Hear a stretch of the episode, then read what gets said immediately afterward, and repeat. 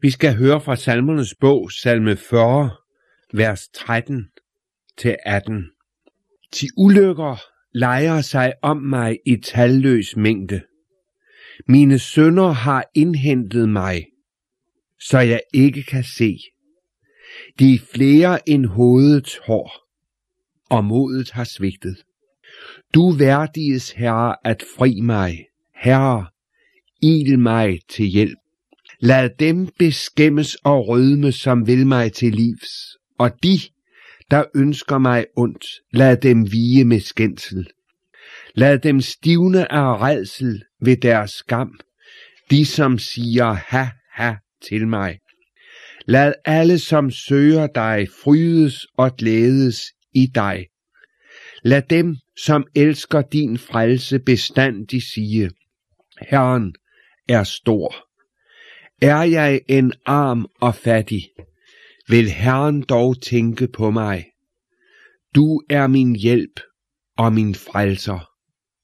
Tø ej, min Gud. Amen. David er i stor nød. Han erkender og oplever sin situation sådan, at ulykkerne lejrer sig om ham i talløs mængde. Og med ulykkerne forbinder han sine sønder. Han siger, mine sønder har indhentet mig, så jeg ikke kan se. De er flere end hovedets hår. Kender du til det, at synden kan indhente dig? Det kan være, at du i en tid skød synden fra dig. Nu værd at tænke på den. Måske glemte du den også. Men pludselig en dag, så var det som om begivenheder, der måske lå år tilbage, passerede revy. De blev så mærkeligt levende. Og du følte et stik i hjertet. Det oplevede Josefs brødre. Du husker, hvordan de solgte Josef til de egyptiske købmænd. Du husker, hvordan der blev hungersnød i Kanaans land, og de tog til Ægypten for at købe korn. Og du husker, hvordan Josef skjulte sit ansigt for dem. Det vil sige, at han sagde ikke til dem, hvem han virkelig var, og de kendte ham ikke. Du husker, hvordan de drager fra Ægypten, og hvordan de finder et bager i Benjamins sæk. Og det er en rysten, rystende oplevelse. Det de står med et af drikkebægerne. Der er det, de standser op. Og Judas siger, Gud har fundet dine trælles brøde. Hvad er det for en brøde, Gud har fundet? Det var den, at de solgte deres bor til købmændene. Vel er der gået mange år, men de erfarer, at det, der sker med dem, det har en sammenhæng med begivenheder, som de er skilt fra ved et langt tidsrum. Men Gud har fundet det. Sådan kan du også opleve situationer. Men noget af det, der sker med dig selv, med dine børn, med andre, hvor du må stanse op og sige, mine sønner har indhentet mig. Nu forholder det sig sådan, at tror du på Jesus, og er du et Guds barn, så skal du vide, at dine sønner de først og fremmest har indhentet en anden, nemlig Jesus. Og det, som har indhentet ham, det har han måtte betale for. Det har han måtte bære. Og det, som han har båret, det skal ikke lægges på dine skuldre. Det er det forunderlige ved at være en kristen. Jeg er fri. Jeg er løst. Løst fra alle mine sønder. Fri fra alle mine fald. Samtidig skal det også siges, at jeg er under Guds tugt, det vil sige under hans opdragelse. Og det kan godt indimellem være smertefuldt. For der kan Gud lade mig smage det, jeg selv har sået. Og det kan være bittert. Det kan gøre ondt. Det kan gøre, at jeg må sige med David, ulykker leger sig om mig i talløs mængde. Mine sønder har indhentet mig. Gud vil, at du og jeg skal forstå, at det er livsfarligt at synde imod Gud. Han vil, at vi skal frygte, frygte og gøre ham imod. Og derfor lad han os mærke og fornemme og erkende, hvad synden og dens uhyggelige virkelighed er. Mine sønder har indhentet mig, så jeg ikke kan se. Ja, der kan Gud føre et menneske ud, ud i anfægtelsens mørke, hvor man ikke længere kan se. Ikke kan se Gud. Ikke kan se Jesus. Ikke kan fornemme hans røst. Hvor man føler sig så forladt, så ensom, så fortabt, så prisgivet alle ulykkerne. Og når det sker, så svigter modet. Så har man ikke længere nogen kraft og styrke. Så har man ikke længere noget at møde frem med. Man står som den elendige, den hjælpeløse og den fattige. Men det er ikke den ringeste stilling at stå i. Det er sådan i Guds rige, at det er de svage, der bliver frelst. Det er nemlig dem, der er så svage, så de ikke kan leve uden Jesus. Det er dem, der ikke kan klare sig uden ham. Det er dem, der ikke kan selv. Det er dem, der ikke har noget ord i sig selv, som de kan feste lid til, men må sige det til ham. Du har det evige livs ord. Det er dem, som ikke magter at sætte noget op mod alle fjenderne omkring dem og i dem selv. For det er jo den dybeste sandhed om dig og mig. Vi kan ikke sætte noget op imod det onde omkring os eller i os.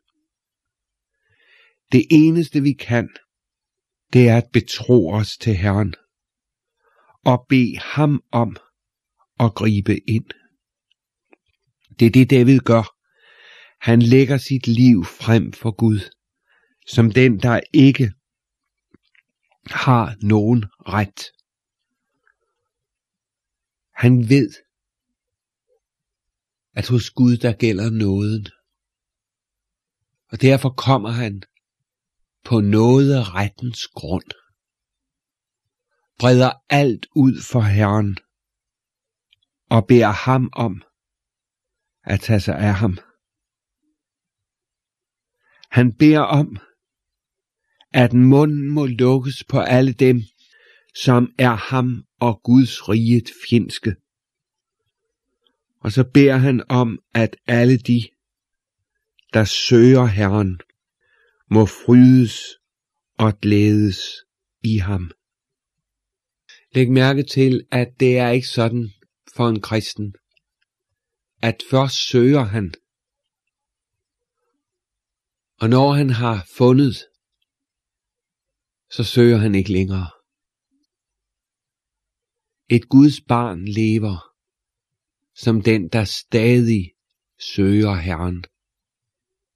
Jeg har fundet ham, ja. Ved Guds nåde har han lavet sig finde af mig. Men samtidig søger jeg ham. Samtidig er mit hjerte vendt imod ham. Samtidig er det ham, mine hænder strækker sig imod. Og derfor kan David bede om, at de, der søger, de må frydes, og de må glædes. I dig, siger han. Ikke sig selv. David beder ikke om, at du og jeg eller han selv må få nogen glæde i det, som vi er. Fik vi det, så vil vi endnu en gang erfare, hvad vi har oplevet så tit. At med os er alt omskifteligt. Det bliver ikke ved. Det er jo det forfærdelige ved jordiske glæder, at de er så kortvarige. Man kan føle, at de glider ud mellem hænderne på en. Sådan er det ikke, når du glædes i Gud. Der er din glæde evigt. Den står, også når din egen verden den synker i grus. Lad dem, som elsker din frelse, bestandig sige, Herren er stor. Har du lagt mærke til udtrykket elsker din frelse? Det du elsker, det kan du ikke undvære. Det er under ligesom, man bestandig kan være vendt imod den man elsker. Hvor tit vedkommende dukker op i ens sind, i ens tanker, i ens verden. Du som elsker dine børn, du kender også til, hvordan børnenes ved og vel bestandig er noget, du vender tilbage til. Hvordan du glæder dig over at skulle være sammen med dine børn. Hvordan det fryder dig, når du ved, at nu er det dem, der ringer på min dør.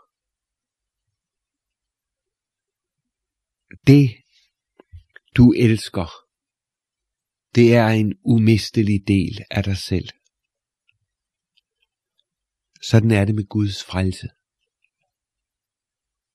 Den er mit alt. Den er mit liv. Den er mit centrum. Den er mit mål. Alt i mit liv udspringer derfra. Og alt stiler derimod. Herrens frelse. Tænk, den ejer du, du som har taget din tilflugt til Jesus. Derfor er du rig, hvor fattig du end er. Derfor er du glad, midt i al bedrøvelse og sorg. Der ejer du denne indre, forunderlige, vidunderlige og herlige hemmelighed. Lad alle, som frydes og glædes i dig, Lad dem, som elsker din frelse, bestandig sige, Herren er stor. For det er Gud. Det er os. Det er vort, der er så ringe og ubetydelig. Men Herren, han er stor. Prøv at træde tilbage fra den situation, du er i. Prøv at se dit liv over nogle år. Ja, måske kan du sammenfatte hele dit liv i de ord. Herren er stor. Det er han der, og du må erkende hans forunderlige veje. Men du der tror, du kan også sige det, når du tænker på det i dit liv, som du ikke forstår. Det der smertede dig så dybt. I troen kan du sige, at Herren er stor. Du kan sige det som dem, der blev båret af Herren gennem alle ting. Ført, ledet, hjulpet af ham. Og så er der noget i dig, der længes efter at sige det. Sig det, som du engang skal gøre det for Guds trone. Herren er stor. Det kan du kun sige, når du selv er det, du er. Nemlig det samme, som David var. Arm og fattig. For nyder betragtning, der ejede David jo guld og gods og havde overflod.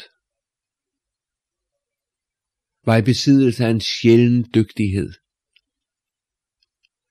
Og alligevel, så bekender han, at bag det hele, så er jeg arm og fattig. Det kan en konge godt være. Ja, det er en konge dybest set. For det er vi alle. Her er der ingen forskel. Men det er godt at have set det i øjnene.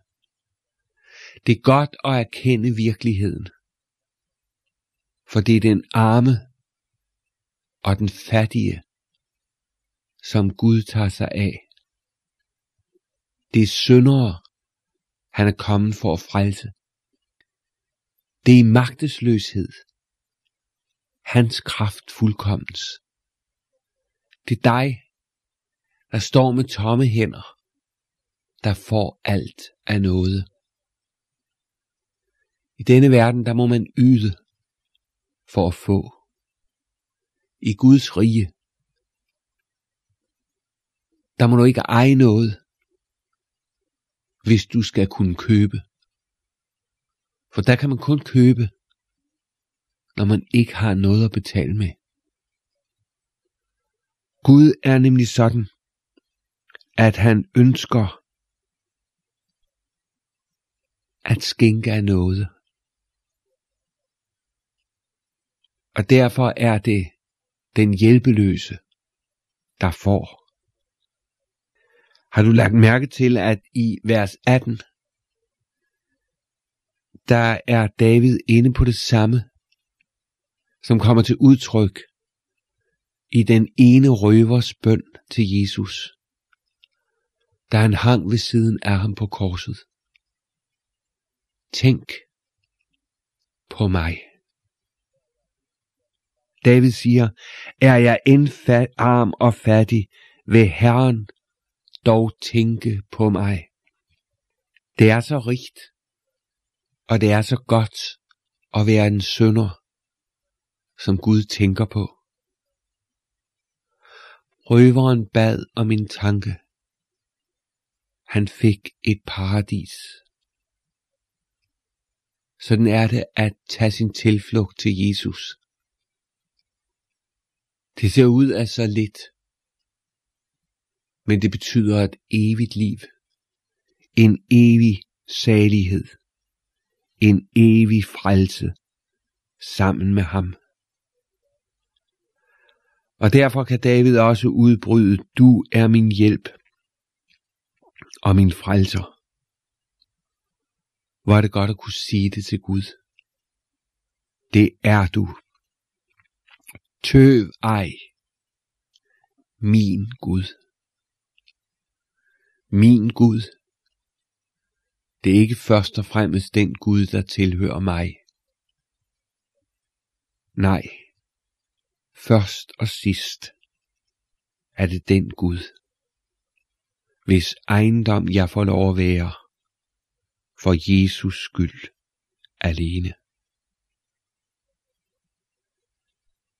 Tænk at være lært af Gud, tugtet af Gud, tømt for alt sit eget af Gud. Så få lov at erfare, at den hjælpeløse og magtesløse og svage kommer Gud til. Og så har jeg pludselig overflod. Overflod af noget. Overflod af liv. Overflod af fred i Jesu navn. Lad os bede. Evig almægtige Gud, tak for dit urokkelige ord, som kan gribe en fattig sønder og skænke en forunderlig fred. Fordi du er vor fred. Du er vort liv. Du er vort håb. Du er vores salighed. Du er vort alt. Amen.